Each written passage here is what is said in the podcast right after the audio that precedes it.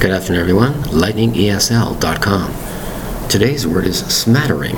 Three distinct syllable smattering, spelled S-M-A-T-T-E-R-I-N-G. Notice the three syllables, and there's two T's in this word, smattering, spelled S-M-A-T-T-E-R-I-N-G. Smattering refers to a small amount of something. Let's say I'm just learning the language of this. I have a small knowledge of or a small smattering of this type of language. Or you want a small sample of food. Just give me a small smattering on my plate. Or a small amount of liquid. I never tasted that before. Can you just pour a small smattering of this? Spelled S M A T T E R I N G. A small smattering, a small amount. Three syllables, smattering. Thank you very much for your time. Bye bye.